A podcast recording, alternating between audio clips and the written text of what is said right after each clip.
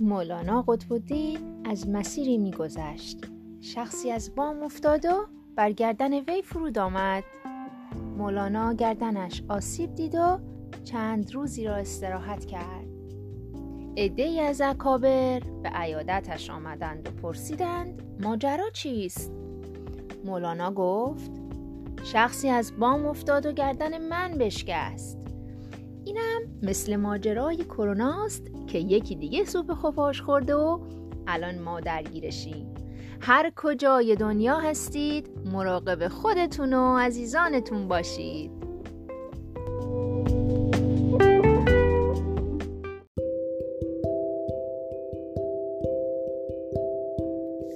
حکایت این هفته از هارون و رشید و بهلول. روزی هارون و رشید از بهلول پرسید مجازات دزدی چیست؟ بهلول گفت اگر دزد سرقت را کار خود کرده باشد باید دستش قطع گردد. ولی اگر در اثر گرسنگی باشد باید دست حاکم قطع گردد.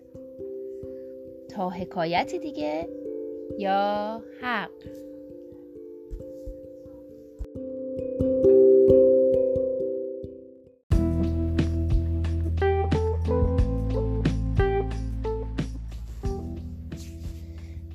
رها باش. مانند نور خورشید که بر تو میتابد. بتاب و گرم کن. بخند. نگاه کن دنیا چگونه میگذرد. بدون لحظه تعلل به حیاتش ادامه می‌دهد. بگذر. نگاه کن. لمس کن. عاشق باش. شاکر باش. تمام اینها میگذرد و فقط خاطره کوتاه برای من و تو میماند. خاطره کوتاه از زندگی ما در زمین. این است پایان داستان ما. یا حق.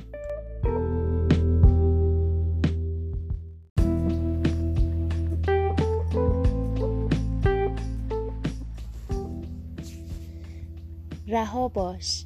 مانند نور خورشید که بر تو میتابد. بتاب و گرم کن. بخند. نگاه کن دنیا چگونه میگذرد. بدون لحظه تعلل به حیاتش ادامه می‌دهد.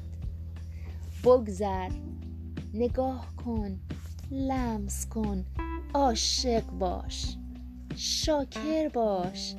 تمام اینها میگذرد و فقط خاطره کوتاه برای من و تو میماند.